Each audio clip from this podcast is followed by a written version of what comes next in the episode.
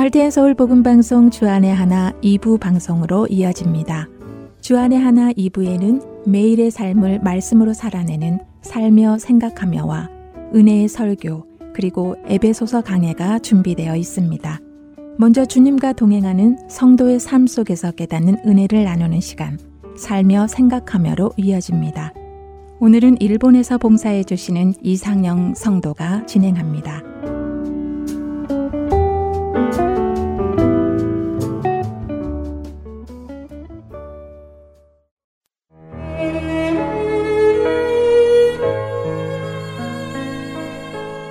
직장 관계로 일본에서 근무를 하고 있는 저는 일본으로 오기 전 저희 집에 새로 살고 있던 친구가 저희 집을 사고 싶지만 당장은 능력이 안 되니 2년만 기다려 달라는 부탁을 받았습니다. 대신 2년 동안 저희 집에 새를 살며 집을 잘 관리해 주겠다고 했지요. 그래서 집을 파는 대신 저도 어려웠던 때를 생각하며 그 친구에게 집을 맡기고 일본으로 왔습니다. 그 친구는 종종 연락하며 집을 잘 관리하고 있다고 전해왔고 며칠 전만 해도 집에 아무런 문제가 없으니 걱정하지 말라고 연락이 왔었지요. 그런데 갑자기 어떤 사람으로부터 한 통의 메일을 받았습니다. 자신이 저희 집에 새들어 사는 사람인데 제가 진짜 집주인이 맞냐고요. 그렇다면 집이 여기저기 많이 망가져 있으니 빠른 시일 안에 수리를 부탁한다며 망가진 집 사진까지 첨부해 연락을 해온 것입니다. 친구가 살고 있는 집에 새 세입자라니요.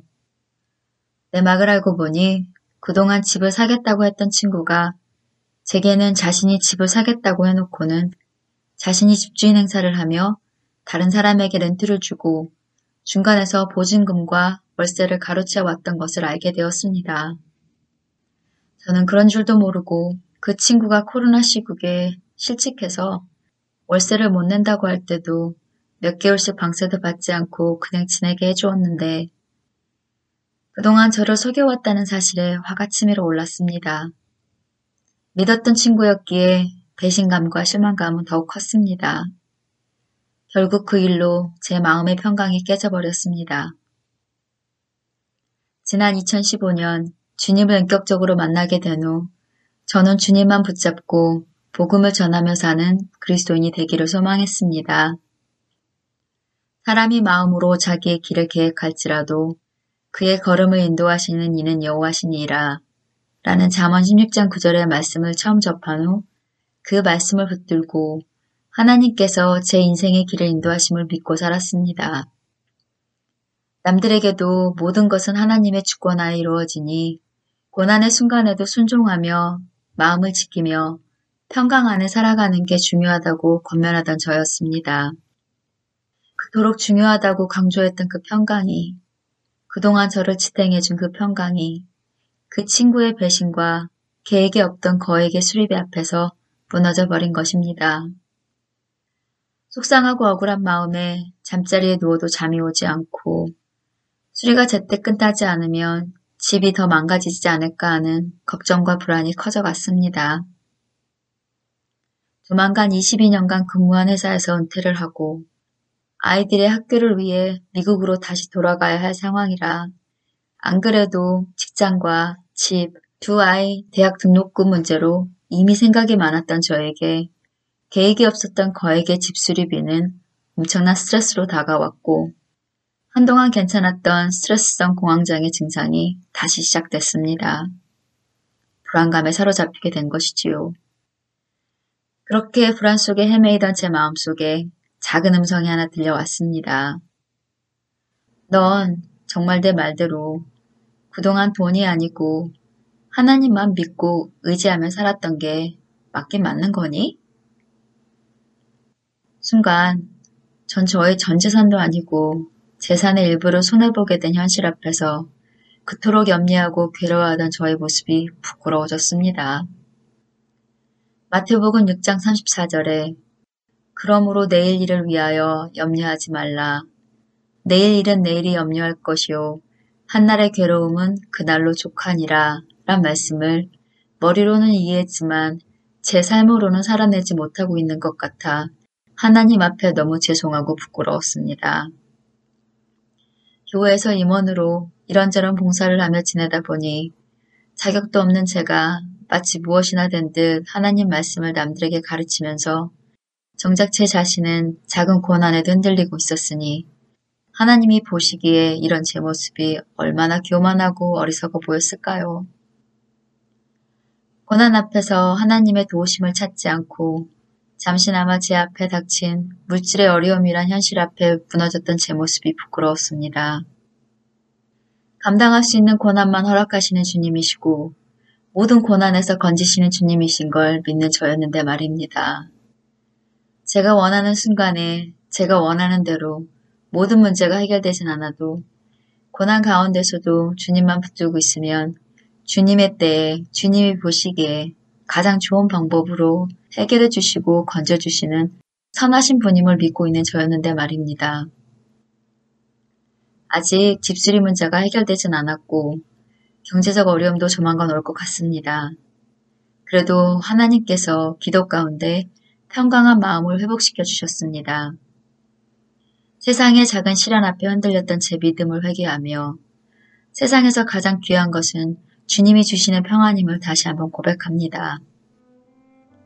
주님, 나를 위해 재물을 쌓아두기보다는 필요한 이들에게 흘려보내줄 수 있는 사랑의 마음과 믿음을 허락하여 주시옵소서. 선을 베푼 것에 대한 보답이 악으로 돌아온다 할지라도 그럼에도 불구하고 믿음 잃지 않고 나아갈 수 있도록 그래서 저의 머리로는 이해가 가지 않는 과정과 결과 안에 숨겨진 주님의 참 뜻을 이해할 수 있도록 주님 도와주시옵소서.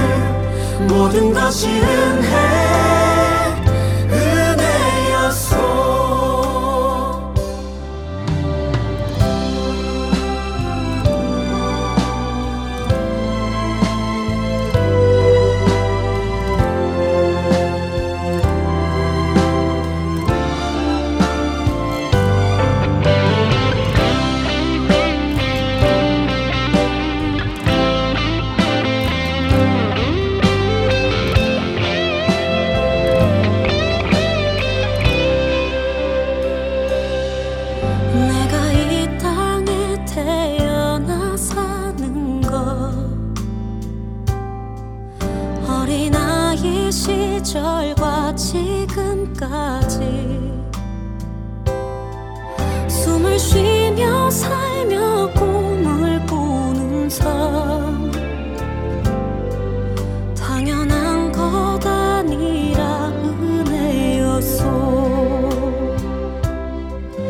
내가 하나님의 자녀로 살며 오늘 찬양하고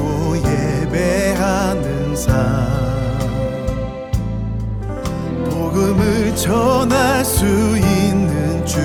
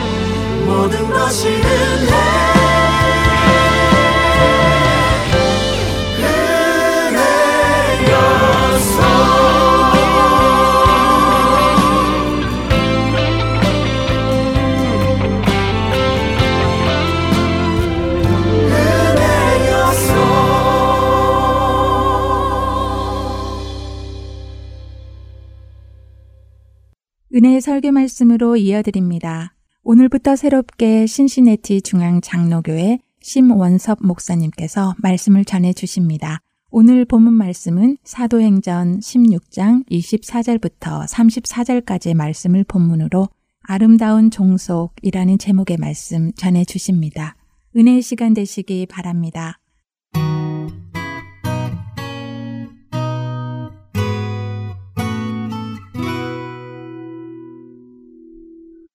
기독교 신앙은 자유를 중요시 여기는 것처럼 보입니다. 누가복음 4장에 예수님의 첫 번째 설교가 나오는데요. 그 첫 번째 설교에서 예수님 이렇게 말씀하십니다.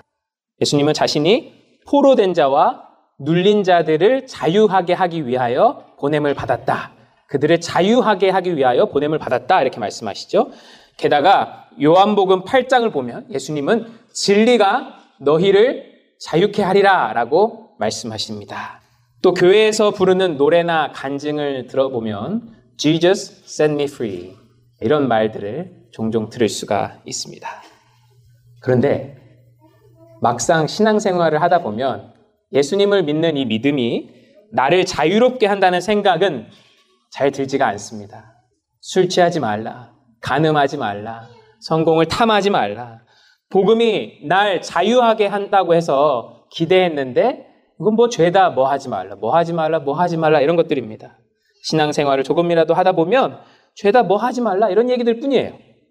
그래서 그냥 교회는 사람들 좋으니까 다니는 거고 그런 영적인 말들은 적당히 고개만 끄덕이면 돼라고 생각이 들 때가 있습니다. 또 자유하게 되었다는 말은 무슨 중독에서 벗어난 사람들이나 하는 말이지 이런 생각이 들 때가 있습니다.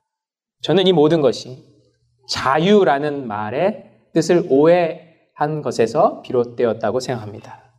자유를 내 마음껏, 내 의지대로 생각하고 행동할 수 있는 상태라고 이해한다면 복음이 말하는 자유랑은 연결이 되지가 않습니다. 내 마음대로, 내 의지대로 행동을 하려고 하면 교회는 대번에 하나님께서 싫어하신다라는 말로 우리를 올가맬 것입니다.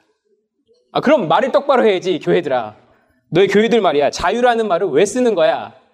아, 여러분이라면 이 질문에 뭐라고 답하시겠습니까?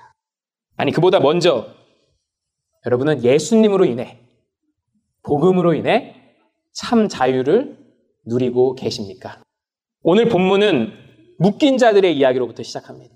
묶인 자들의 이름은 바울과 신라입니다. 그들은 지금 두 번째 전도 여행 중입니다. 지도를 보시면 바나바는 마가를 데리고 사이프러스라고 써 있는 구브로 섬으로 내려갔고 바울은 신라를 데리고 지금 에이시아라고 써 있는 곳인데요. 지금의 터키고 성경에는 아시아라 나오고 에이시아 마이너 이렇게 부르는 땅입니다. 바울과 신라는 이 아시아 땅으로 두 번째 전도 여행을 떠났습니다. 자, 바울과 신라는 이렇게 소아시아 지방에서 여기 에이시아라고 써 있는 지방에서 선교를 하려고 하는데 희한하게도 길이 자꾸 막힙니다. 그러다가 바울이 밤에 환상을 보는데 마게도냐 사람 하나가 손짓하면서 와서 우리를 도우라라고 말합니다. 마게도냐 사람 환상 속에 마게도냐는 여기 지도 보시면 왼쪽 맨 위에 있는 지역입니다. 오늘날의 그리스 지역이죠. 마게도냐 사람은 쉽게 말해 오늘날의 표현으로 유럽 사람입니다. 유럽 사람. 그러니까 바울의 환상 중에 유럽 사람이 나타나서 건너와서 우리를 도우라라고 손짓했다는 말이죠. 그래서 바울의 선교팀은 이 아시아에서의 선교 계획을 내려놓고 드로아라는 지방에서 배를 타고 마게도냐 지방으로 넘어갑니다. 그리고 그 마게도냐 지방에서 첫 번째로 머문 도시가 왼쪽 위쪽에 필리페라고 써 있는 그 빌립보라는 도시에 도착합니다. 이 도시가 바로 오늘 본문의 배경이 되는 도시 빌립보입니다. 오늘날의 빌립보는 지도를 보시면 굉장히 조그맣습니다. 하지만 당시 로마 제국 시대에는 이 빌립보라는 도시는 아주 큰 도시였습니다. 오늘 본문 앞쪽 우리가 읽지 않았지만 사도행전 16장 12절을 보시면 당시에 빌립보는 마게도냐 지방의 첫 성이라고 되어 있는데 이 말은 곧 마게도냐 지방에서 으뜸 가는 성, 가장 큰 성이라는 말입니다. 이 빌립보는 이 마게도냐 지방에서 가장 큰 성이었단 말입니다. 그리고 로마가 직접 다스리는 로마 식민지였습니다. 이 빌립보에서 태어나면 로마 시민이 되는 거였습니다. 빌립보 사람들은 자신이 로마 시민이라는 것에 대해서 굉장히 자부심을 가지고 자랑스럽게 여기고 있었습니다. 자, 그런데 이 큰 성에 유대인 남자들은 그렇게 많지 않았던 것 같습니다. 유대인 가정은 그렇게 많지 않았던 것 같아요. 유대인 가장, 아빠들 10명만 모여도 어느 도시에든 회당을 세울 수 있었는데 이 도시에는 회당이 없었습니다. 미국의 대도시에 한인들이 많이 살잖아요. 그런데 어느 대도시에 한인이 10명도 살지 않는다. 10가 정도 살지 않는다. 그러면 굉장히 이상하겠죠? 마찬가지입니다. 이렇게 큰 대도시에 유대인 회당이 없었다는 것은 이 도시 사람들, 빌립보 사람들의 성격을 잘 말해줍니다. 어디에서도 잘 적응하는 유대인들마저 이곳에는 적응할 수 없었던 거죠. 정착하기 힘든 배타적인 남을 밀어내는 이방인들을 밀어내는 그런 도시였단 말입니다. 자, 그러다 보니 바울의 선교팀도 이 도시에서 별로 할 수 있는 게 없었습니다. 그냥 며칠을 그 도시에 살면서 호텔에서 잠만 잤습니다. 호텔비만 나가는 상황이죠. 그러다가 선교팀은 기도할 곳이 있을까 하여 강가로 나아갔습니다. 그런데 그곳에서 마침 여성들 몇 명이 모여 있는 것을 보았어요.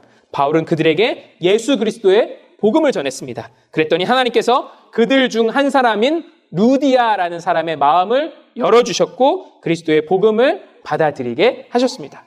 루디아라는 여인은 자주색 옷감, 퍼프, 그러니까 그 자주색 옷감을 파는 상인이었어요. 당시에 자주색 옷감은 귀하고 또 귀족들만 쓰는 그런 옷감이었기 때문에 아주 비싼 값에 팔렸습니다. 오늘날로 말하면 루디아는 명품 브랜드 회사의 여성 CEO 되는 사람이었습니다. 그는 빌립보 출신의 여인은 아니었지만 빌립보의 무역을 오랫동안 했고 또 빌립보의 집을 가지고 있는 빌립보 시민이었습니다. 자, 그런 루디아의 마음을 하나님께서 열어주셨고 그녀와 그녀의 집 모두는 예수 그리스도의 복음을 받아들이고 세례를 받았습니다. 그리고 루디아는 바울의 선교팀이 이 도시에서 오랫동안 머무를 수 있도록 자신의 집을 열어주었습니다. 선교팀 입장에서 빌립보는 그냥 잠깐 있다가 지나갈 수 있는 도시였는데 루디아의 헌신으로 바울은 빌립보에 오래 머물면서 복음을 전할 수 있게 되었습니다. 그리고 루디아의 집은 교회의 모임 장소로도 사용이 되었습니다. 자, 그러던 어느 날이었습니다. 그날도 바울의 선교팀은 기도하고 말씀을 전하기 위해 강가로 가는 중이었습니다. 근데 어떤 여종 하나가 그 바울의 선교팀을 졸졸 따라오며 크게 외치며 소리 지르는 겁니다. 그 여종은 16절에 의하면 어, 먼저 점치는 귀신 들린 여종이었습니다. 그 여종은 16절에 의하면 점치는 귀신 들린 여종이었는데 이 여종의 주인들은 이 여종으로 말미암아 수입을 꽤나 올리고 있었습니다. 그들의 비즈니스 모델은 이런 것이었는데요. 이 종이 귀신의 힘으로 여러 사람들에게 포춘 텔링을 해주면 그 수입을 주인들이 갖는 것이었습니다.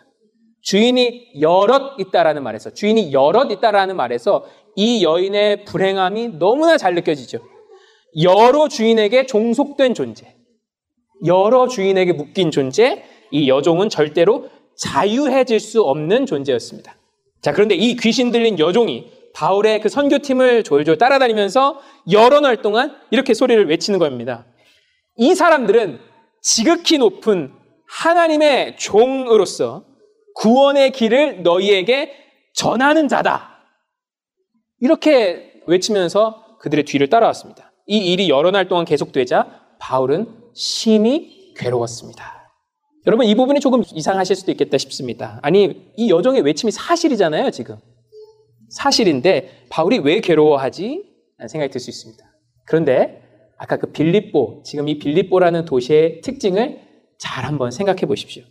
빌립보는 비로마인들에게 친절한 도시가 아니었습니다. 그런데 이 여종이 지금 바울 일행 뒤를 따라다니면서 이 사람들은 이방인들인데 로마인들이 받지도 못할 행하지도 못할 가르침을 가르치고 있다고 이렇게 말하고 다니는 겁니다. 이 뒤에서 졸졸 따라다니면서 홍보하고 다니는 거였죠. 이 일이 며칠 동안 계속되니까 바울이 드디어 이 여인을 사로잡고 있던 귀신에게 이렇게 외칩니다. 예수 그리스도의 이름으로 내가 내게 명하노니 그 여인에게서 나오라. 그러자 그 귀신이 여인에게서 즉시 나왔고 여인은 다시 정상적인 사람이 되었습니다. 바울이 왜 처음부터 이 여종에게서 귀신을 쫓아내지 않았을까 이런 생각이 들 수 있습니다. 아마도 하나님께서는 바울에게 며칠 동안을 기다리게 하셨던 것 같아요. 그러다가 하나님께서 사인을 주셨고 바울이 그 여종을 붙들고 있던 귀신을 쫓아낸 것이죠. 이 능력이 바울에게서 나온 것이 아니라 하나님에게서 나온 것임을 생각한다면 충분히 추측할 수 있는 그런 생각입니다. 자, 그런데 문제는 여기서부터였습니다. 이 종에게 투자한 주인이 분명히 여럿이 있었죠. 주인이 여럿 있었습니다. 근데 이 종이 그들에게 수입을 가져다 주지 못하게 된 것입니다. 투자한 돈을 모두 날리게 되었으니 주인들은 몹시 화가 났습니다. 귀신은 예수의 이름을 듣고 재빨리 나갔는데 정작 이 주인들은 포기할 줄을 모릅니다. 어쩌면 귀신보다 더 악하고 종을 묶고 있었던 것이 바로 이 주인들이었죠. 20절을 보면 그 주인들은 바울과 신라를 잡아다가 빌립보의 상관들, 여기 성경에 상관들이라고 나오는데 빌립보의 최고 지도자들에게 데려갑니다. 당시 기록에 의하면 빌립보는 두 명의 관리가 다스리고 있었습니다. 주인들이 바울과 신라를 이 최고 지도자에게 바로 데려갈 수 있었다는 사실은 이 주인들의 힘이 얼마나 대단했는지를 알 수 있습니다. 또 주인들은 돈으로 사람들을 사서 사람들을 선동했을 것입니다. 이 일로 바울과 신라가 빌립보 최고 지도자들 앞에 서게 되었습니다. 여종의 주인들이 고발한 바울과 신라의 죄명은 21절에 나와 있습니다. 21절입니다. 로마 사람인 우리가 받지도 못하고 행하지도 못할 풍속을 이들이 전하고 있다. 비겁한 사람들이죠. 바울이 여종에게 들어있던 귀신을 쫓아내어 여종을 평안하게 만들었다는 이야기는 하지도 않습니다. 그들이 여종으로 인해 수입을 올리고 있었는데 그 수입이 다 망해버렸다, 끊겨버렸다, 이런 말은 하지도 않습니다. 자기들의 개인적인 재산의 문제를 민족의 문제로 스위치해버렸습니다. 그러자 짜여있던 각본대로 무리가 일제히 일어나서 바울과 신라를 고발하기 시작했습니다. 빌립보의 최고 지도자들은 이 고발을 듣고 바로 판결을 내립니다. 그것이 22절, 23절입니다. 죄인들의 옷을 찢어 벗기고 매를 많이 친 후에 그들을 깊은 감옥에 가둬라. 여종의 영혼을 자유롭게 한 대가로 이 바울과 신라가 얻은 것은 심한 매질과 옥의 갇힘이었습니다. 22절에 나온 형벌, 옷을 벗기고 매로 심하게 치는 형벌은 당시 아주 유명한 형벌이었습니다. 로마 식민지 최고 지도자들 밑에는 고문과 매질을 전문적으로 하는 그런 관리들이 있었습니다. 그들은 두려움의 상징이었습니다. 그들이 갖고 다니는 매는 일반적인 매가 아니었어요. 거기에는 못이 박혀 있는 채찍도 있었고 또 작은 손도끼도 있었습니다. 한번 맞으면 그냥 살점이 떨어져 나가는 그런 무시무시한 무기들이었어요. 바울과 신라는 그런 매로 매우 많이 맞은 후에 반 죽음의 상태로 감옥에 갇혔습니다. 그들의 몸 상태는 처참했을 것입니다. 심지어 24절을 보면 그 감옥은요, 깊은 감옥이었다라고 나와 있습니다. 당시에 감옥은 지하에 있었는데 그 죄가 무거울수록 지하 1층, 지하 2층, 지하 3층 이렇게 무거울수록 깊은 감옥에 갇혔습니다. 바울과 신라는 그 중에서도 가장 깊은 감옥에 갇혔어요. 탈출의 희망을 아예 가질 수도 없었단 말입니다. 더욱이 24절을 보면 바울과 신라에게는 착고가 채워졌습니다. 발에 착고가 채워졌어요. 이 착고가 어떻게 생겼냐면 강한 나무판인데 깁니다. 그 긴 양쪽에 구멍이 하나씩 뚫려 있는데 그 양쪽에 발을 하나씩 넣고 있어야 하는 그런 틀이었어요. 그래서 움직이지 못하게 하는 거죠. 이 착고에 채워지면 다리가 너무 땡겨서 잠을 이룰 수 없었습니다. 그래서 바울과 신라는 깊은 밤까지도 잠을 이루지 못했던 것 같습니다. 사실 같이 갇혀있던 다른 많은 죄수들의 상황도 비슷했어요. 여기저기서 아이고 아야 하는 신음 소리가 들려옵니다. 또 어떤 죄수들은 욕을 섞어서 누군가를 원망하고 있었을 것입니다. 신음 소리와 원망 소리. 밤 늦은 시간까지도 이 깊은 감옥은 고통으로 잠 못 이루는 죄인들의 소리로 가득했습니다. 그런데 바울과 신라가 갇혀 있는 방에는 아름다운 기도와 찬송의 소리가 들려왔습니다. 두 사람의 기도에는 원망이 들어있지 않았습니다. 누가 봐도 고통스러운 상태인데 그들의 기도에는 하나님에 대한 소망이 들어 있었습니다. 더욱이 그들의 찬송 소리는 너무나 아름다웠어요. 누가 그런 상황에서 아름다운 찬송을 부를 수 있단 말입니까? 왜 이런 찬송 있지 않습니까? 주님을 찬송하면서 할렐루야 할렐루야 내 앞길 멀고 험해도 나 주님만 찬양하리 내 앞길 멀고 험해도 난 주님만 따라가겠다 앞길이 멀고 험한 상황에서 어찌 그런 노래를 부를 수 있단 말입니까? 그런데 이 기도와 노래 소리를 거기 있던 죄수들도 같이 들었습니다. 이 기도와 찬송을 죄수들이 들었다는 말은 너무나 인상 깊습니다. 간수, 제일러는 자고 있었어요. 자유로운 사람은 자고 있었습니다. 오직 묶인 자들만 깨어 있었는데 그래서 그들만 들을 수 있는 기도와 노래 소리가 들렸습니다. 거기 있던 모든 죄수들이 바울과 신라의 기도에 그리고 노래에 귀를 기울였습니다. 그때였습니다. 25절을 보니까 갑자기 큰 지진이 나더니 이 옥토가 움직이고 감옥의 문이 열리고 사람들을 붙잡고 있던 그 착고가 모두 풀렸습니다. 25절은 이상한 말씀입니다. 당시 건축 기술에서 지진이 나면 지하 감옥이 남아날 수 있었겠습니까? 지진이 나면 만약 25절이 이렇게 써 있었으면 뭐 이해가 되는 말씀이었을 것입니다. 지진이 나서 기둥이 무너지고 흙이 사람들을 덮었다라고 하면 이해를 할 수 있겠어요. 근데 25절 뭐라고 나와 있습니까? 이 지진은 마치 뚜렷한 목적을 가지고 움직인 것처럼 되어 있습니다. 오직 감옥의 문만 열렸고 사람들이 사고 있던 그 착고만 풀어졌단 말입니다. 자, 이 장면을 영화와 같이 한번 상상을 해 보십시오. 이상한 지진이지만 어쨌든 지진이 나서 감옥 문이 열렸고 죄수들이 메고 있던 모든 착고가 부서지거나 풀려졌습니다. 죄수들에게 기대되는 행동은 1번 이 무슨 일이지 어리둥절하다가 2번 도망치는 거죠. 자, 그런데 그들은 움직이지 않았습니다.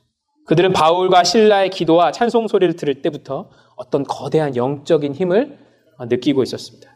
그리고 이어진 지진으로 인해 이 상황이 전혀 평범하지 않다는 사실을 깨닫게 되었습니다. 그걸 느끼고 있었죠. 바울과 신라.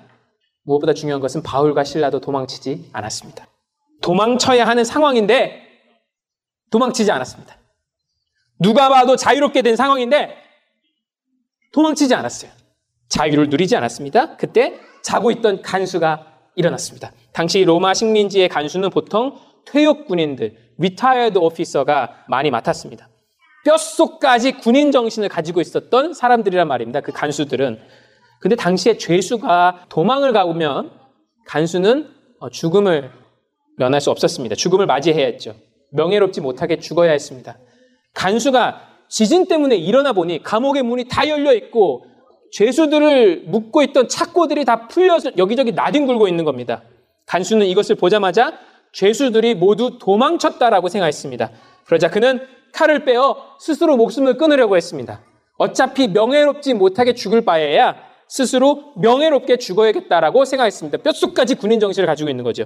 그때 어디선가 그 간수를 보고했던 바울의 외침이 들려옵니다. 긴급한 목소리가 들려옵니다. 28절입니다. 내 몸을 상하지 말라. 우리가 다 여기 있노라. 간수가 등불을 가지고 가보니 간수가 관리하던 죄수들이 전부 다 바울과 신라 옆에 모여 있었습니다. 그들은 자유롭게 된 상태지만 도망치지 않았고 간수를 기다리고 있었습니다. 간수는 바울과 신라 앞에 엎드렸습니다. 그리고 어떻게 하여야 구원을 얻을지를 묻습니다. 참으로 아이러니한 장면이 아닐 수가 없습니다. 간수는 누가 봐도 자유인입니다.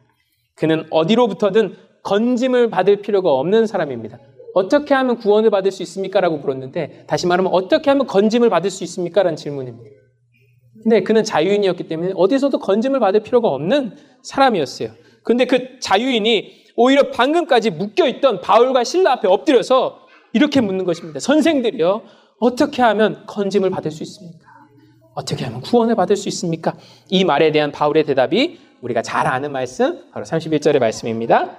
이르되 주 예수를 믿으라. 그리하면 너와 내 집이 구원을 받으리라. 이 말씀을 듣고 간수와 그 가족은 다 세례를 받았고 또 하나님을 믿음으로 크게 기뻐했습니다. 재밌게도 사도행전 16장 마게도냐의 첫 성 빌립보에서 있었던 모든 이 에피소드 세 가지 에피소드는 모두 열림, 풀림, 자유하게 됨이라는 주제와 연관되어 있습니다. 빌립보 선교는 하나님께서 루디아의 마음을 열어주심으로써 시작이 되었습니다. 이에 루디아는 자신의 집을 선교팀에게 열어주었어요. 그들이 숙소로 쓸 수 있고 또 교회 모임 장소로 쓸 수 있도록 자신의 집을 열어주었습니다. 여종 역시 바울을 통해 역사하신 예수님으로 말미암아 진정한 풀림을 경험합니다. 자유하게 됨을 경험하죠. 여종이요. 그러나 여종의 주인들은 여종이 자유케 된 것에 굉장히 분노합니다. 그리고 더 이상 이 여인을 묶을 수 없으니까 이제는 바울과 신라를 깊은 감옥 속에 묶어둡니다. 하지만 하나님은 바울과 신라가 그 감옥에 계속 갇혀 있게 묶여 있게 하시지 않았습니다. 하나님은 바울과 신라를 묶고 있던 그 모든 것들을 풀어 주셨어요. 그러나 바울과 신라는 도망치지 않았죠. 그들은 자신들이 얻은 자유를 자신들의 생명을 살리는 데 사용하지 않았습니다. 오직 간수의 마음을 여는 데 사용했어요. 간수의 마음을 여는데. 이로 인해 간수와 간수의 가족까지 구원을 얻고 그들 모두가 참 자유를 누리게 되었습니다. 자유하게 하시는 하나님의 은혜, 우리를 풀어주시는 하나님의 은혜, 이것이 오늘 본문에서 발견할 수 있는 하나님의 은혜입니다. 우리는 예수 그리스도로 인해 지금도 이 은혜를 누리며 살고 있습니다. 예수 그리스도께서 십자가 위에서 우리 죄를 대신하여 죽으심으로 우리는 우리를 묶고 있던 모든 죄의 사슬로부터 풀려나게 되었습니다. 자, 그런데 여기에서 우리가 생각해 봐야 될 문제가 있습니다. 그렇다면 하나님의 은혜로 완전히 풀려난 우리는 완전히 자유로운가? 라는 질문입니다. 이 질문 조금 바꿔볼까요? 완전히 자유로울 수 있는가? 여러분은 이 질문에 어떻게 답하시겠습니까? 인간은 완전히 자유로울 수 있습니까? 인간은 절대로 완전히 자유로울 수 없습니다. 자, 잘 들으셔야 됩니다. 조금 어려울 수 있어요. 먼저 인간은 함께 사는 존재예요. 함께 산다는 것은 서로 지켜야 할 무엇인가 있다는 겁니다. 서로 지켜야 할. 저는 아무리 더워도 여러분 앞에서 옷을 다 벗지 않을 겁니다. 자, 그렇다면 저는 완전히 자유로운 존재입니까? 자, 그럼 무인도에 들어가서 혼자 살면 되지. 이렇게 생각하실 수 있겠습니다. 그럼 자유로워질 수 있을까요? 아닙니다. 인간은 육체를 가진 존재입니다. 한계가, limitation, restriction이 반드시 존재해요. 우리는 날씨가 추우면 어떻게 되죠? 덜덜덜덜 떱니다. 우리는 한계가 있어요. 우리는 밥을 못 먹으면 배가 고픕니다. 우리는 한계가 있어요. 우리는 부자유해요. 우리는 토론토에 내 친구가 있어서 지금 당장 보고 싶지만 지금 당장 거기 있을 수 있는 존재가 아니에요. 그러고 보면 인간은 참으로 자유로운 존재가 아닙니다. 절대로 자유로운 존재가 아니에요. 게다가 인간은 무엇보다도 죽음을 피할 수 없는 존재입니다. 죽음을 피할 수 없어요. 모든 인간은 늙고 언젠가는 죽게 됩니다. 인간이 완전히 자유로울 수 있다면 이런 사회적 한계나 육체적 한계, 죽음의 한계로부터도 자유로울 수 있어야 되는 거 아닙니까? 인간이 완전히 자유로울 수 있다면 이런 모든 한계들에서부터도 자유로워야 하는 거 아닙니까? 그런데 그렇지 못하죠. 인간은 절대로 모든 것으로부터 완전히 자유해질 수 있는 존재가 아닙니다. 인간은 절대로 모든 것으로부터 자유해질 수 있는 존재가 아니에요. 자, 따라서 하나님의 은혜로 말미암아 자유하게 되었다라는 말은 모든 것으로부터 자유롭게 되었다는 말이 아닙니다. 이제 내 마음대로 살아도 된다는 말이 아니에요. 누군가 교회요. 왜 자꾸 나에게 이런 거 저런 거 하지 말라고 합니까? 난 자유로워진 사람입니다. 난 자유로운 사람입니다. 라고 말한다면 그 사람은 복음이 말하는 자유와 세상이 말하고 있는 자유를 오해하고 있는 것입니다. 복음이 말하는 자유, 예수님께서 말씀하신 자유는 아무런 한계가 없는 상태가 아닙니다. 내 마음대로 살 수 있는 상태를 말하는 게 아니에요. 왜냐하면 아까도 말씀드렸지만 인간은 본질적으로 완전한 자유를 얻을 수 없기 때문입니다. 인간은 본질적으로 완전한 자유를 얻을 수 없어요. 자, 그렇다면 복음이 말하는 자유란 복음이 말하는 자유란 내 맘대로 하는 자유가 아니라 오히려 나를 살리는 대상으로의 종속을 말합니다. 나를 살리는 대상으로의 종속. 복음이 말하는 자유란 나를 죽이는 대상으로부터의 자유. 나를 죽이는 것들로부터의 자유이면서 동시에 나를 살리는 것으로의 종속입니다. 다시 한번 말씀드릴게요. 나를 죽이는 것으로부터의 자유함이지만 동시에 나를 살리는 것으로의 종속, 종속. 설교가 좀 어려워진 것 같으니까 쉽게 예를 들어보겠습니다.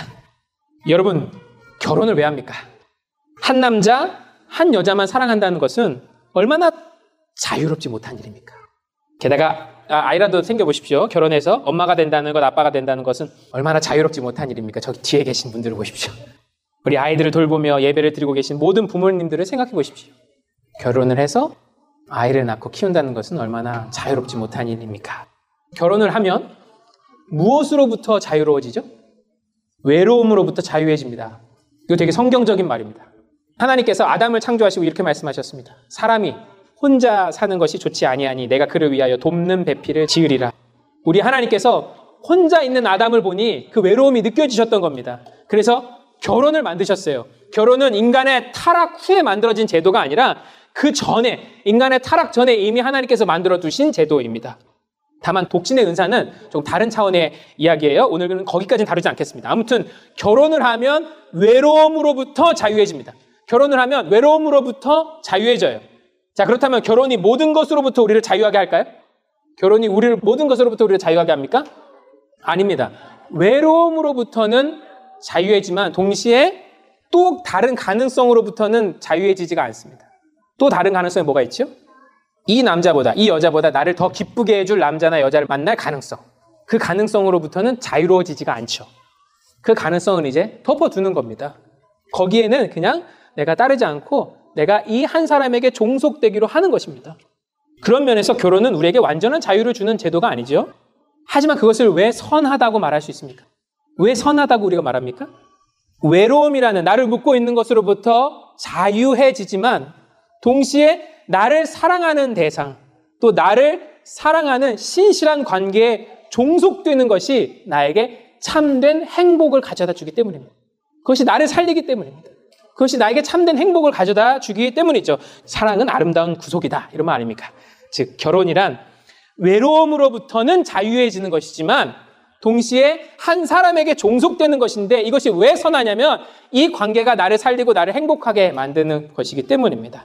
다시 말해, 인간에게 완전한 자유는 없어요. 인간은 무엇으로부터 자유할 수는 있지만 동시에 무엇인가에 반드시 종속되어야 하는 존재입니다.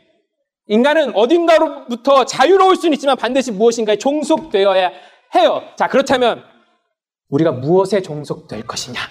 바로 복음이 말하는 자유입니다. 하나님은 우리를 자유하게 하시는 분입니다라는 말도 하나님께서 우리에게 완전한 자유를 주신다는 말이 아니에요. 오히려 나를 묶고 있던 모든 것들, 나를 죽이는 모든 것들로부터는 자유하게 되지만 나를 사랑하시고 나를 살리시는 하나님께는 내가 종속되는 것, 그것을 말합니다. 그러니까 왜 기독교 신앙은 이것도 못하게 하고 저것도 못하게 하고 아, 그렇게 잘못된 건 있어요. 그 부분이 잘못된 거 있어요. 하지만 복음은 나를 죽이는 것들로부터 자유해져서 오직 하나님께 종속되라는 초청이에요. 나를 죽이는 것들로부터 자유해져서 나를 살리는 것, 내 하나님, 내 아버지 하나님으로 종속되라는 초청입니다. 복음이 말하는 자유는 그거예요. 그게 왜 좋냐면 하나님은 우리를 살리시는 분이기 때문입니다. 우리를 참으로 사랑하시는 분이기 때문입니다. 예수 그리스도의 십자가를 보십시오. 하나님께서 우리를 위하여 자기 외아들을 십자가에 못 박으시기까지 우리를 위하여 무엇을 하셨나를 보십시오. 그러면 내가 무엇에 종속되는 것이 참으로 사는 일인지, 내가 무엇에 어떤 관계에 종속되는 것이 참으로 사는 일인지를 알게 될 것입니다. 그렇습니다. 종종 이렇게 고백하는 사람들을, 멋진 사람들을 봅니다. 예수님을 믿으며 많은 것들로부터 자유해졌습니다. 실제로 그들의 삶을 보면 과도한 욕심과 집착으로부터 자유해지고 있음을, 뭐, 퍼펙트 하진 않죠. 하지만 자유해지고 있음을 봅니다. 그런데 세상의 눈으로 보면 그런 사람들은 별로 매력적인 삶을 살고 있는 사람들이 아닙니다. 남들이 자유롭게 돈을 쌓아갈 때 그들은 돈을 벌어 이웃을 위해 자신의 것을 흘러내보냅니다. 남들이 자유롭게 자기만을 위해서 시간을 쓸 때 시간을 막 아껴서 자유롭게 자신을 위해서 써요. 근데 아까 말한 그들은 시간을 아껴 써서 다른 사람을 위해 그 시간을 쓰고 또 하나님을 더 알아가기 위해 그 시간을 씁니다. 세상은 말합니다. 그게 뭐가 자유로워? 야, 그렇게 사는 게 뭐가 자유로워? 라고 말합니다. 그런데 아까 그 멋진 사람들이 이렇게 말합니다. 내가 그분의 은혜로 건짐을 받았으니까. 하나님이 좋아하시는 것이 내가 좋아하는 것이 되고, 하나님이 싫어하는 것이 내가 싫어하는 것이 돼. 그런 하나님께 종속되는 것이 나에게는 참 자유다. 그런 하나님께 종속되는 것이 나에게 참 자유다. 우리는 그런 사람들을 예수 믿고 변화된 사람들, 세상으로부터 풀림을 받은 사람들, 바로 그리스도인이라고 부릅니다. 오늘 본문에 묶인 자들이 그랬어요. 지진이 일어나자 그들이 갇혀있던 감옥 문이 열리고 착고가 풀렸습니다. 하지만 그들은 도망치지 않았어요. 왜냐하면 그들은 감옥이나 착고에 묶인 사람들이 아니라 하나님께 묶인 사람들이었거든요. 또 기꺼이 간수의 회심을 위하여 묶인 자가 되려고 했던 사람들입니다. 마치 우리가 교회에서 서로를 섬기는 것처럼요. 그럴 필요 없는데 자신의 것을 사용하여 섬기는 사람. 우리가 교회에서 서로를 섬기는 것처럼 그럴 필요 없는데 자신의 것을 나누는 사람들처럼요. 그들은 자신에게 주어진 자유를 오직 간수에게 복음을 전하기 위하여 사용했어요. 그 자유를 누군가를 살리기 위하여 사용했단 말입니다. 오늘 본문 앞쪽에 나온 루디아라는 여성도 마찬가지입니다. 하나님께서 그녀의 마음을 열어주셨고, 그래서 그녀는 예수 그리스도를 믿고 세상으로부터 풀림을 받았죠. 자, 그렇게 자유하게 된 그 여인이 어떤 일을 합니까? 참 자유를 가지고 가장 먼저 한 일은 자신의 집을 선교팀에게 내어주는 그런 종속이었습니다. 아, 가족이 아닌 사람이 내 집에 와서 산다는 거 얼마나 힘든 일인지 모릅니다. 가족이라도 좀 떨어져 살다가 만난 사람이 같이 살면요. 그거 여간 불편한 일이 아닙니다. 하지만 루디아는 자신의 집을 선교팀에게 내어주었고, 교회가 모일 수 있는 공간으로 사용하게 했어요. 그는 이런 종속을 기쁘게 선택했습니다. 기쁘게. 말씀을 마치겠습니다. 하나님은 분명 우리를 자유롭게 하시는 분이시죠.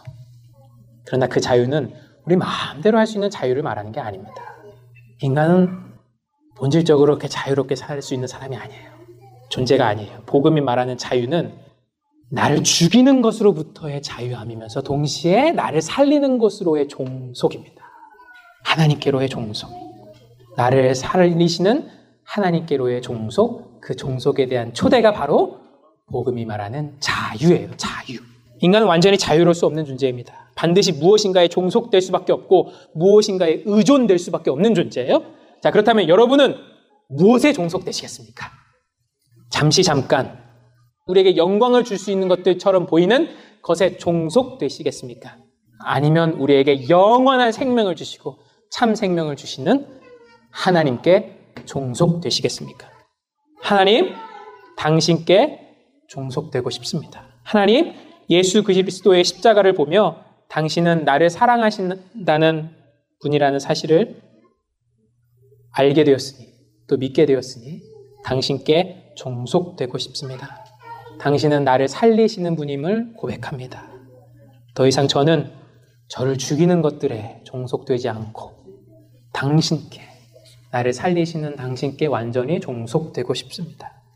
나를 잡고 있던 감옥문이 열리고 나를 묶고 있던 착고가 풀려도 나는 항상 당신의 곁에 잠잠히 있고 싶습니다. 하나님, 저를 건져주셔서 감사합니다. 하나님, 주일에 해야 할 일들이 제게도 생기게 하셔서 감사합니다. 하나님, 당신을 사랑하기에 이 땅에서 하고 싶은 일들이 생기게 하셔서 감사합니다. 하나님, 나는 당신에게 종속되고 싶습니다. 내가 연약해질 때마다 저를 또 우리를 도와주세요.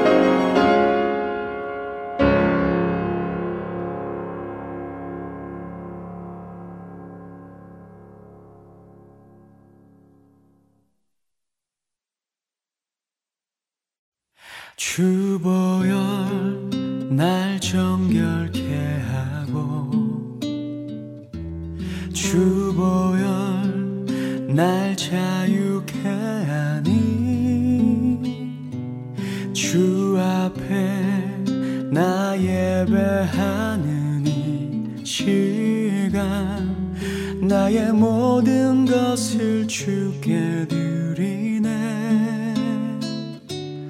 주의 손 날 위에 지키셨고 주의 발 날 위에 박히셨으니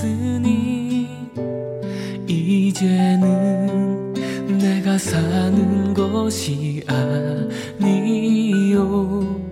오직 주를 위해 사는 것이라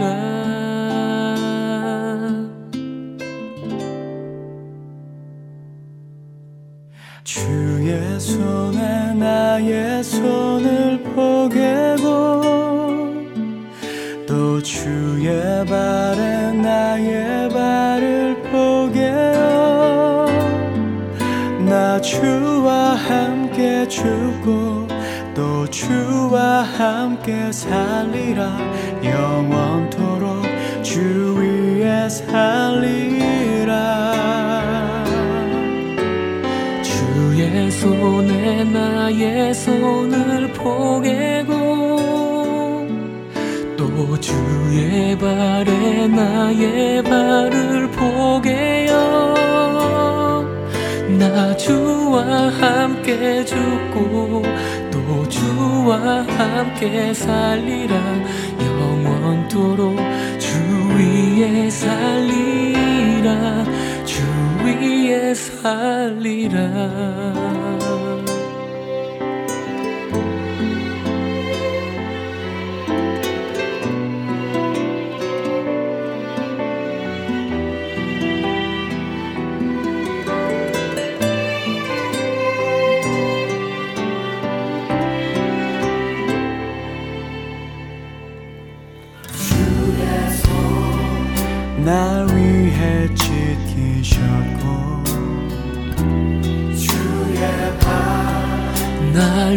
위해 박히셨으니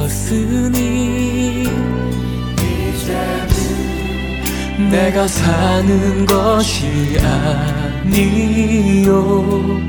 오직 주를 위해 사는 것이라.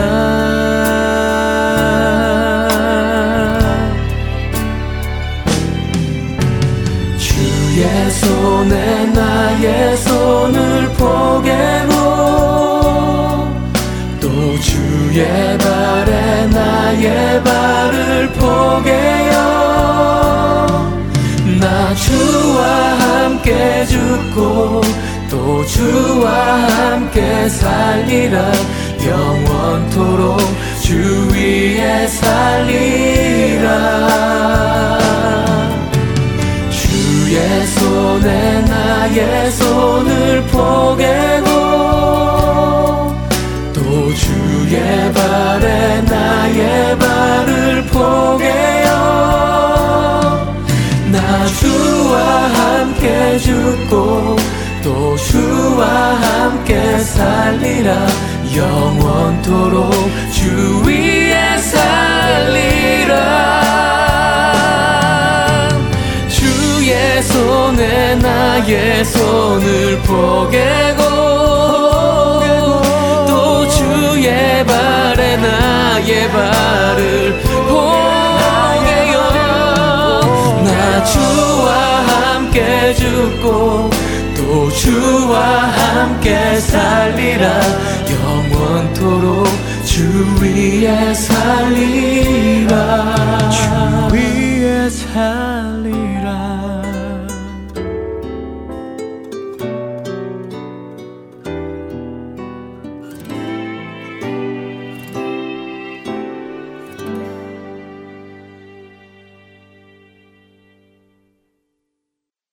계속해서 에베소서 강해 보내드립니다.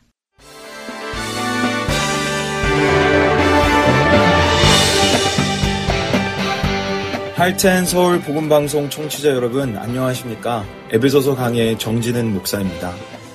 아, 오늘은 여러분과 에베소서 4장 말씀을 보려고 합니다.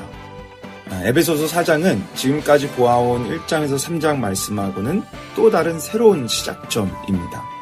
4장부터는 지금까지 전했던 하나님 나라의 그 복음 놀라운 그 진리의 교리를 들은 사람이 또 들어서 믿은 사람이 그 복음을 가지고 그 진리를 가지고 어떻게 살아가야 되는지 실천 강령이 선포되는 말씀입니다. 그래서 오늘 말씀 1절을 보면 처음 시작이 이렇게 돼 있어요. 그러므로. 아, 여러분 이게 바로 바울의 그러므로 신학입니다. 사도 바울 서신서는요, 대부분은 이런 구조로 돼 있어요. 처음에는 그 복음의 교리, 놀라운 그 신비를 자세하게, 복음에 대한 신비를 자세하게 설명한 다음에요. 그 다음에, 그러므로, 라고 시작돼요. 어, 에베소뿐만 아니라 로마서, 갈라디아서, 그가 쓰고 있는 모든 서신서는 거의 대부분 이렇게 구조가 되어 있습니다. 그러므로, 이 복음을 가지고 너희는 이렇게 살아라. 오늘부터 시작해서 6장까지는요, 이제 우리의 마음이 좀 달라져야 돼요. 지금까지 복음을 듣고 이제 예수 그리스도를 믿어서 정말 예수님의 은혜로 말미암아 하나님의 자녀가 되었다면 아, 정말 믿음으로 거듭났다면 이제 그 믿음을 가지고 내가 어떻게 살아야 되는지 그 마음을 사모하며 우리는 이제 이 사장부터의 강해에 들어가야 돼요. 그래서 이 사장부터 시작되는 이 강해를 통해서 하나님께서 기뻐하시고 하나님 마음에 합한 사람으로 더욱더 나아가게 되는 여러분과 제가 되기를 예수님의 이름으로 소망합니다. 자, 그렇다면 이 그럼으로 시작하는 아, 이 첫 번째 실천 강령이 우리에게 무엇이라고 말씀하시는지 한번 그 1절을 읽어보겠습니다. 그러므로 주 안에 갇힌 내가 너희를 권하노니 너희가 부르심을 받는 일에 합당하게 행하여. 사도 바울이 여기서 구체적인 실천 강령으로 선포하는 것이 무엇이냐면요. 부르심에 합당하게 행하라 라는 거예요. 아, 이 부르심에 합당하게 행하라 라는 문구가요. 이 에베소서 후반부인 4장에서 6장에서 아주 중요한 핵심 문구예요. 부르심에 합당하게 행하라를 쭉 펼치면 4장에서 6장까지 나오는 거예요. 근데 오늘은 서문격이잖아요. 이 처음에 이 문을 여는, 4장의 처음 문을 여는 거잖아요. 그래서 먼저 한번 우리가 우리를 부르셨던 그 부르심이 뭔지를 좀 다시 한번 정리해 보고 갔으면 좋겠어요. 아, 이 부르심은 이미 1장에서 3장까지 우리가 다 나눴던 말씀이에요. 그러니까 1장부터 3장까지 너희를 이렇게 불렀다라고 하고 시작하는 거예요. 이 부르심이 있는데 이 부르심에 합당하게 너희가 살아야 된다라고 얘기하는 거예요. 우리 그 부르심을 한번 다시 한번 우리 한번 정리해 봅시다. 어, 1장에서 창세 전에 우리를 택해서 하나님의 뭘 삼아 주셨다 그랬어요? 하나님의 자녀, 하나님의 아들, 딸을 삼아 주시고 우리를 하나님의 자녀라고 부르셨다라 그랬어요. 그리고 나서 예수 그리스도의 구속의 사건을 통해서 죄인인 우리가 그분을 믿음으로 의롭게 된 의인이라고 우리를 부르셨어요. 그 다음에 성령 하나님, 성부, 성자, 성령 하나님의 모든 이 구원의 사역들이 다 나왔잖아요. 성령 하나님의 인치심 사건을 통해서 우리가 나눴던 것처럼 성령 하나님께서 인치심을 통해서 우리를 향해 너는 내 거다. 라고 말씀하셨죠. 그렇게 부르셨어요. 너는 내 거야. 그리고 그렇게 은혜로 믿음으로 구원의 선물을 얻었으므로 여러분 그 2장의 말씀이 기억나죠? 그렇게 은혜로 믿음으로 말미암아 구원의 선물을 얻었으므로 우리가 결론적으로 뭐가 됐냐면 하나님의 걸작품이 됐어요. 그러니까 너는 나의 걸작품이야라고 부르셨다라는 거예요. 그러니까 정리해 보면 여러분과 저는 예수 그리스도를 믿음으로 말미암아 그분의 은혜로 고하였던 우리가 하나님의 자녀가 된 거예요. 죄인이었던 우리가 의인이 된 거예요. 노예 신분이었던 우리가 왕의 신분이 됐고요. 거기에 소외당하고 찢기고 깨졌던 우리가 감히 하나님의 걸작품이 되었어요. 하나님은 그렇게 우리를 불러주고 계시다라는 거예요. 넌 내 거야? 너는 의인이야? 넌 내 자녀야? 너는 나의 걸작품이야. 사랑하는 우리 청취자 여러분, 이 부르심을 다 믿으십니까? 이 부르심이 들리십니까? 어쩌면 여러분 스스로를 한번 돌아보세요. 여러분 왕의 자녀 같으세요? 의인 같으세요? 걸작품 같으세요?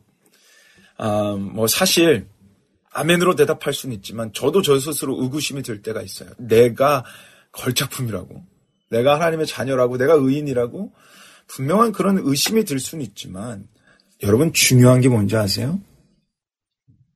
여러분의 자격과 여러분이 어떤 모습이냐가 중요한 게 아니고 영원하신 하나님께서 여러분을 뭐라고 불러주셨느냐가 중요한 거예요. 그 하나님이 여러분에게 걸작품이라고 불러주세요. 내 아들이라고, 내 딸이라고, 거룩한 나의 왕의 자녀가 되었다고. 이 부르심이 온전히 감격으로 여러분 마음에 들려주고 심겨지는 역사가 있기를 예수 그리스도 이름으로 축복합니다. 자 이제 아, 이 부르심을 가지고 한번 이 구체적인 우리 실천 강령 말씀을 좀 들어가 보려고 그래요. 부르심에 합당하게 행하라 그러셨어요. 이 합당하게라는 이 단어의 원어는요. 악시오스라는 단어예요. 한번 따라해 보시겠어요? 악시오스. 쉽죠? 네, 되게 쉬워요. 악시오스. 아, 여기는 근본적으로 두 가지 사상이 있는데요. 첫 번째는 조화 사상이에요. 여러분 잘 들어보세요. 여러분 그 천칭 저울 아시죠? 저희가 라디오이기 때문에 제가 보여드릴 수 없는데 아, 보통 우리가 법원에 가면 입구에 눈을 가리고 한 손으로 칼을 들고 한 손에는 저울을 든 법과 정의의 여신인 디케를 우리가 본 적이 있을 거예요. 다들 한 번씩 보셨죠? 그 디케 여신이 들고 있는 그 저울이 바로 천칭 저울이에요. 보통의 저울은 무게를 재지만 천칭 저울은 무게를 재는 저울이 아니라 질량을 재는 저울이에요. 그러니까 이 양쪽에 뭐가 더 무겁냐를 하는 게 아니라 이게 똑같은 물량과 질량을 만들기 위해 한쪽으로 기울이지 않기 위해 재는 저울이 바로 이 천칭 제울인 거예요. 만약에 한쪽으로 기울이면 다른 한쪽에 무게를 더 넣어서 서로 수평을 아, 유지하게 만들어서 한쪽으로 치우치지 않게 만드는 저울이 천칭 저울입니다. 이것이 바로 조화 사상이에요. 어느 한쪽으로 치우치지 않고 수평을 유지하는 것. 지금 사도 바울은 이 악시오스 합당하게라는 이 단어를 통해서요. 너희가 진짜 예수 그리스도를 믿는 자라면 그 믿음과 너의 삶이 조화가 이루어져야 된다라고 얘기하는 거예요. 다시 말해서요. 알기만 하는 것이 아니라 예수님이 나를 위해 이 땅에 오셨고 나는 그로 말미암아 나는 구원을 얻었습니다. 라는 복음을 아는 머리로만 아는 것이 아니라 나는 하나님의 아들입니다. 나는 걸작품입니다. 이거를 머리로만 아는 것이 아니라 부르심을 진짜 받고 믿었다면 아는 만큼 삶에도 동일하게 조화스럽게 나와야 된다. 즉, 더 쉽게 말씀드리면, 말만 하지 말라. 언행일치해라. 믿음과 삶이 일치돼야 된다. 그게 예수 그리스도를 믿는 사람이다. 라고 실천 강령의 첫 문을 열고 있는 거예요. 제가 예전에 아주 수치스러운 발표를 하나 들은 게 있어요. 아, 한국인의 이 구강 건강 관리 수준이요. 경제협력개발기구인 OECD 국가 중에서 최하위라는 거예요. 그래서 진짜 재미난 건 뭔지 아세요? 구강 건강 관리 수준은 최한데요. 치약 소비량은 OECD 국가 중에서 최고랍니다. 이게 말이 돼요, 여러분? 어? 이 통계를 발표하면서 치과 의사가 그런 얘기를 하더라고요. 이를 닦을 때 얼마나 자주 닦느냐, 치약을 얼마나 많이 사용하느냐가 중요한 게 아니라 어떻게 잘 닦느냐가 중요하다는 거예요. 여러분, 이런 비슷한 통계가 한국 교회도 있다는 거 아십니까? 한국 교회는 사실 전 세계 2위의 선교사 파송 국가입니다. 동방의 예루살렘이라는 별명을 갖고 있을 정도로 기독교가 대강국이기요, 신앙심이 가장 강한 나라고요. 아, 여기 미국 목사님들은 깜짝 놀라는 새벽 예배를 매일마다 드리는 전무후무한 나라입니다. 그뿐만이 아니에요. 성경 복음률 또한 세계 최고예요. 여러분 교회가 얼마나 많아요? 여러분 한국에 가서 남산에 올라가면요. 저녁에 서울 시내 죄다 십자가 불빛이에요. 전 세계 최고의 기독교 국가인데요. 지금 어떻습니까? 매주 방송 매체에서 나오는 기독교의 부당한 모습, 비리, 입에 담을 수 없는 부끄러운 모습들. 팬데믹이 시작하면서 기독교발 이 바이러스라고 하면서 다른 이들은 생각하지 못하고 이기적인 모습으로 비춰졌던 현 한국 기독교의 모습. 계속 비리와 무너져 가고 있는 그 모습들. 이건 마치 치약 소비량은 최고지만 구강 건강 관리는 최하의 모습과 동일한 거예요. 여러분 한국 교회는 요란합니다. 화려합니다. 열정적입니다. 성경을 가장 많이 보유하고 있는 나라입니다. 선교사를 가장 많이 파송한 나라 중에 하나입니다. 그런데 하나님은 한국 교회를 바라보시면서 아파하십니다. 이런 현실 앞에서 우리는 오늘 이 부르심에 합당하게 행하라. 너가 아느냐? 너가 믿느냐? 그렇다면 삶의 조화가 일어나야 된다. 성경을 가장 많이 보유하고 있지만 말씀이 없는 것처럼 보여주는 기독교가 아니라 가장 많이 보유한 것처럼 말씀이 드러나는 예수가 드러나는 그 삶을 사는 우리와 한국 기독교 그 조화를 이루라는 거예요. 여러분 제가 하나 믿는 바가 있습니다. 그리고 제 마음에 저는 죽을 때까지 새기고 싶은 것이 하나가 있습니다. 저는 설교자입니다. 설교의 완성은 설교의 원고가 완성되는 순간도 아닙니다. 예배 시간에 제가 설교를 다 하고 그 끝나는 시점도 아닙니다. 설교의 완성은 설교를 마친 후 설교자가 그 설교한 대로 살아갈 때 완성이 되는 겁니다. 저는 이것을 분명히 믿고 마음에 새기고 싶습니다. 그래서 제가 매일 하는 기도 제목이 있고요. 오늘 이 방송을 듣는 우리 청취자 여러분이 이 부족한 종을 위해서 날마다 기도해 주셨으면 좋겠습니다. 이 부족한 정지는 목사가 말씀만 전하는 목사가 아니라 말씀 전한 대로 살아가는 목사가 되게 해달라고 저 또한 문부름치겠지만 저를 위해서 기도해 주십시오. 근데 여러분, 여러분도 동일합니다. 1장에서 3장까지 복음 들으셨습니까? 믿으셨습니까? 예수 그리스도가 여러분의 구주십니까? 하나님의 은혜가 감격스럽습니까? 그렇다면 여러분의 삶에 이제 그 믿음의 조화, 복음의 조화, 부르심에 합당한 그 삶의 조화가 일어나기를 소망합니다. 교회에서 아멘 하면 눈물을 흘렸다면 여러분의 가정에서 사회에서 다른 이들을 위해 눈물을 흘리며 살아가십시오. 교회에서 은혜를 받았다면 여러분의 삶에서 그 은혜를 흘러가게 하며 살아가십시오. 이것이 바로 부르심에 합당한 조화의 삶입니다. 자, 그렇다면 이 합당하게 행하라 이 두 번째 근본적인 사상을 살펴보겠어요. 아까 이 합당하게가 헬라어 원어로 뭐라 그랬죠? 기억하시는 분 한번 대답해 보세요. 대답하신 분도 있고, 아, 못 대답하신 분도 있는데, 악시오스예요. 다시 한번, 악시오스. 네, 뭐, 여러분 오늘 헬라어 하나 배워 가신 거예요. 이 또 하나의 사상은요, 어울림이라는 사상이에요. 그래서 이제 흠정역 성경 버전을 보면요, 아, 이 부분을 너희가 부르심을 입은 부름에 어울리게 행동하라 라고 번역했어요. 아, 그러니까 복음을 깨달았다면 예수님을 안다면 그 삶의 모습이 어울리게 나와야 된다라는 거예요.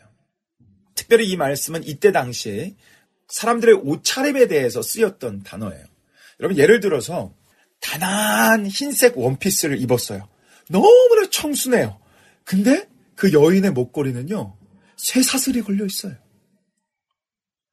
그 여인의 팔찌는요, 뱀 모양 팔찌예요. 얼굴에는 스모키 화장을 했어요. 여러분 이게 어울립니까? 아, 이거를 우악시오스라고 해요. 우는 반대어거든요. 부정어예요. 어울리지 않는다라는 거죠. 나이가 지긋하게 드신 90세, 80세 할아버지가요. 청바지를 입고 힙합 하시는 분들처럼 바지를 엉덩이 중간까지 내리시고 자기가 입은 팬티를 자랑하고 계신다면 그러면서 yo baby 하고 계신다면 당연히 그러실 수 있고 너무 멋진 할아버지지만 그걸 우리가 그렇게 굳이 꼭 어울린다라고는 하지 않을 거예요. 그렇게 하나님 말씀을 제대로 배우고 깨달은 그리스도인에게 오늘 말씀하는 거예요. 너에게 어울리는 옷이 있어. 너희는 사단의 나라에서 하나님의 나라로 어두움에서 빛으로 사망에서 영생, 영생으로 죄에서 거룩으로 부르심을 받았다면 이제는 그 부르심에 합당한 옷을 입고 살아가라는 거예요.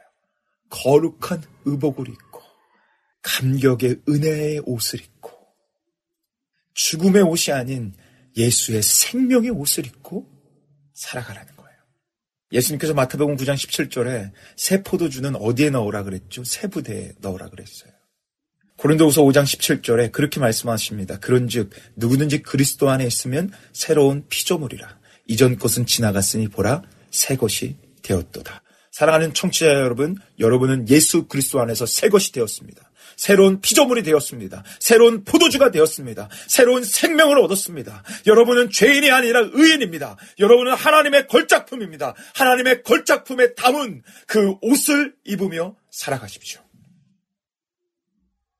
죽었던 자에서 영생하는 자가 되었다면 그 삶에 어울리는 삶을 살아가십시오.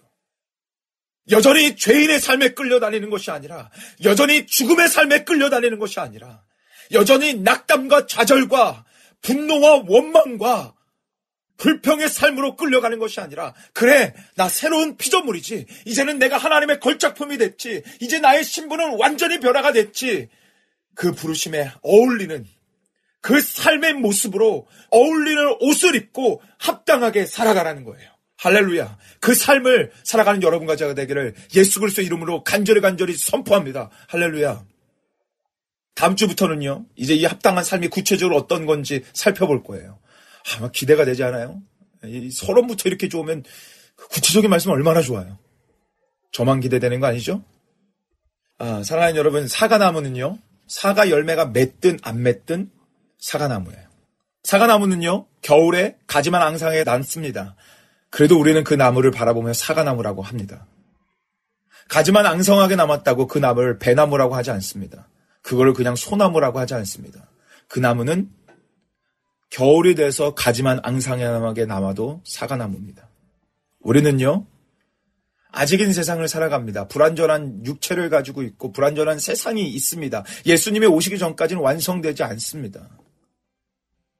그래도 여러분이 예수님을 믿었다면 여전히 불완전한 여러분의 육체를 갖고 있고 죄성을 갖고 있지만 여러분은 새로운 피조물입니다.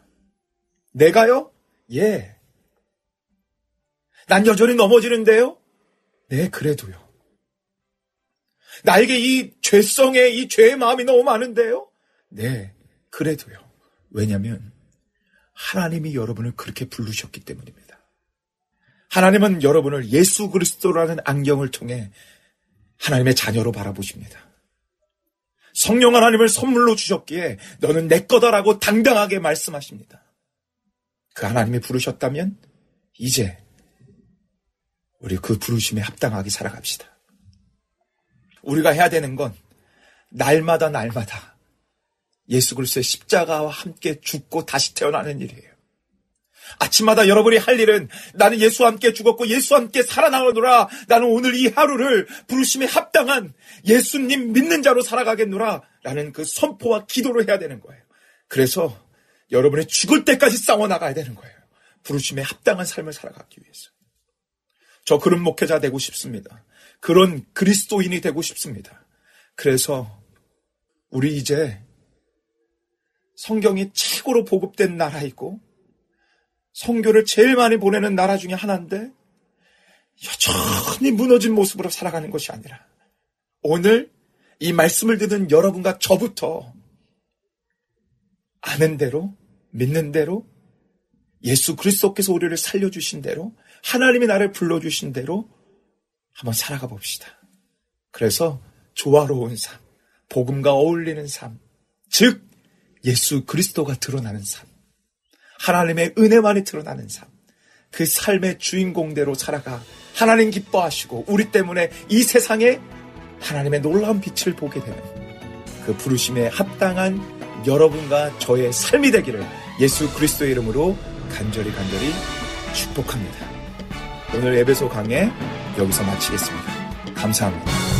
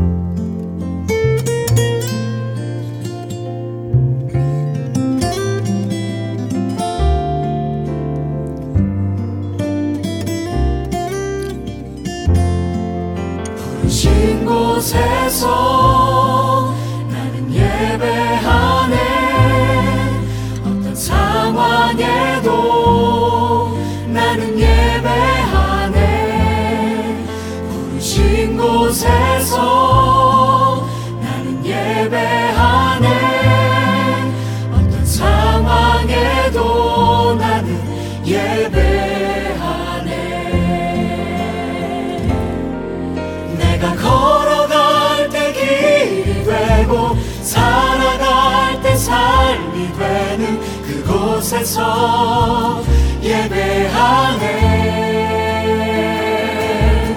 내가 걸어갈 때 길이 되고 살아갈 때 삶이 되는 그곳에서 예배하네. 부르신 곳에서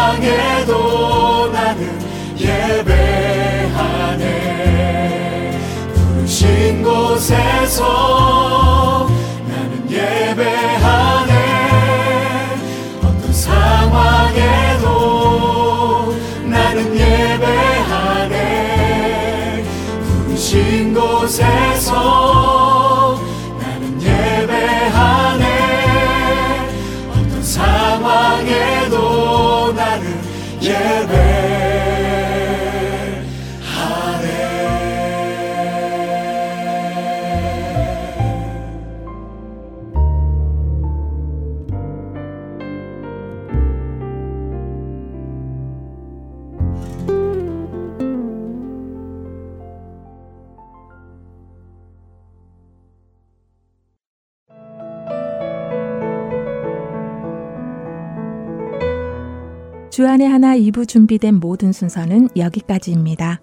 계속해서 주안의 하나 3부로 이어집니다. 주님의 말씀을 더 알아가는 시간 되시길 소망합니다. 저는 다음 시간에 다시 찾아뵙겠습니다. 안녕히 계세요.